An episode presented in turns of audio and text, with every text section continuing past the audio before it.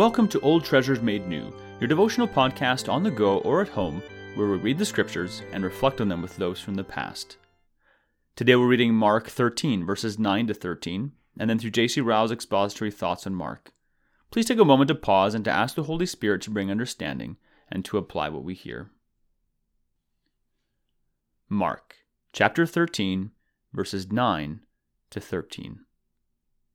But be on your guard for they will deliver you over to councils, and you will be beaten in synagogues, and you will stand before governors and kings for my sake, to bear witness before them. And the gospel must first be proclaimed to all nations. And when they bring you to trial and deliver you over, do not be anxious beforehand what you are to say, but say whatever is given you in that hour, for it is not you who speak, but the Holy Spirit. And brother will deliver brother over to death, and the father his child and children will rise against parents and have them put to death. And you will be hated by all for my name's sake. But the one who endures to the end will be saved. This is the word of the Lord. In reading the prophecies of the Bible concerning Christ's church, we shall generally find judgment and mercy blended together. They are seldom all bitter without any sweet, and seldom all darkness without any light. The Lord knows our weaknesses, and readiness to faint, and has taken care to mingle consolations with threatenings, kind words with hard words, like warp and woof in a garment. We may mark this throughout the book of Revelation. We may see it all through the prophecy we are now considering. We may note it in the few verses which we've just read. Let us observe in the first place what troubles our Lord bids his people expect between the time of his first and second comings. Trouble, no doubt, is the portion of all men since the day that Adam fell. It came in with the thorns and thistles. Man is born to trouble as the sparks fly upwards. Job 5 7. But there are special troubles to which believers in Christ Jesus are liable, and of those our Lord gives them plain warning. They must expect trouble from the world. They must not look for help of rulers and kings. They will find their ways and their doctrines bring them no favor in high places. On the contrary, they will often be imprisoned, beaten, and brought before judgment seats as malefactors, for no other reason than their adherence to the gospel of Christ. They must expect trouble from their own families. Brother shall betray brother to death, and the father the son.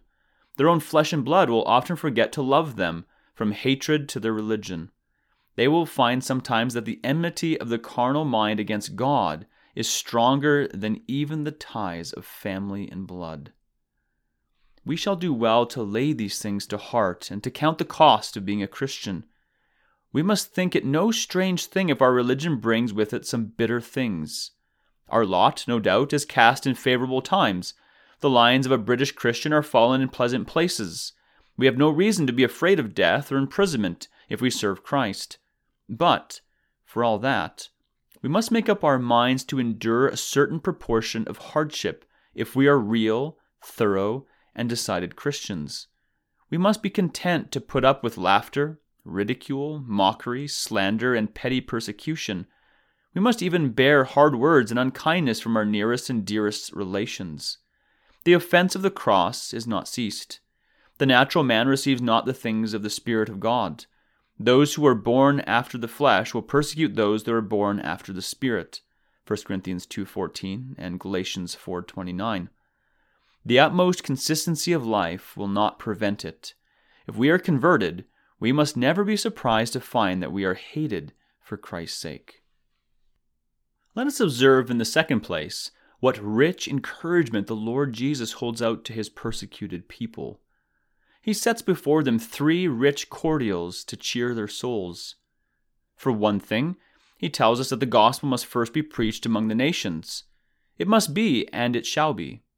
In spite of men and devils, the story of the cross of Christ shall be told in every part of the world. The gates of hell shall not prevail against it.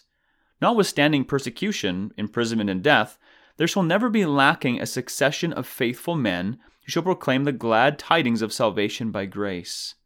Few may believe them. Many of their hearers may continue hardened in sin, but nothing shall prevent the gospel from being preached. The word shall never be bound, though those who preach it may be imprisoned and slain. 2 Timothy 2 9. For another thing, Our Lord tells us that those who are placed in special trial for the gospel's sake shall have special help in their time of need. The Holy Spirit shall assist them in making their defense. They shall have a mouth and wisdom which their adversaries shall not be able to oppose or resist. As it was with Peter and John and Paul, when brought before Jewish and Roman councils, so shall it be with all true hearted disciples. How thoroughly this promise has been fulfilled, the histories of Huss and Luther and Latimer and Ridley and Baxter abundantly prove. Christ has been faithful to his word.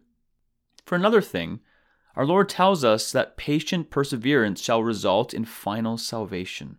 He who endures to the end shall be saved. Not one of those who endure tribulation shall miss his reward. All shall at length reap a rich harvest. Though they sow in tears, they shall reap in joy. Their light affliction, which is but for a moment, shall lead to an eternal weight of glory. Let us gather comfort from these comfortable promises for all true hearted servants of Christ. Persecuted, vexed, and mocked as they now are, they shall find at length they are on the victorious side. Beset, perplexed, tried as sometimes they are, they shall never find themselves entirely forsaken. Though cast down, they shall not be destroyed. Let them possess their souls in patience. The end of all they see going on around them is certain, fixed, and sure.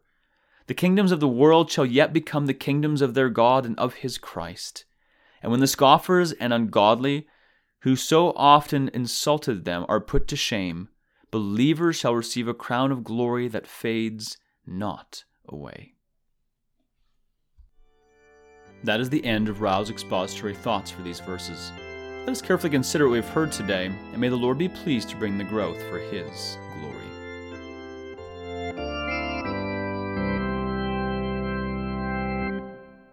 In considering what we've just heard, would you prayerfully ask yourself and others the following questions? First, like Britain in Ryle's day, at least in Canada, we enjoy a degree of protections and acceptance, though it looks as if these are fraying more quickly than not. Do we believe these protections and acceptance are our due, or do we believe that persecution and ridicule is normal? Are we surprised when people mock or scoff when we stand on biblical truth? Are we afraid to speak when we know it will invite such responses? And second, do such promises as the gospel going to the nations, the help of the Holy Spirit, and eternal life give comfort and encouragement to press on in faithfulness?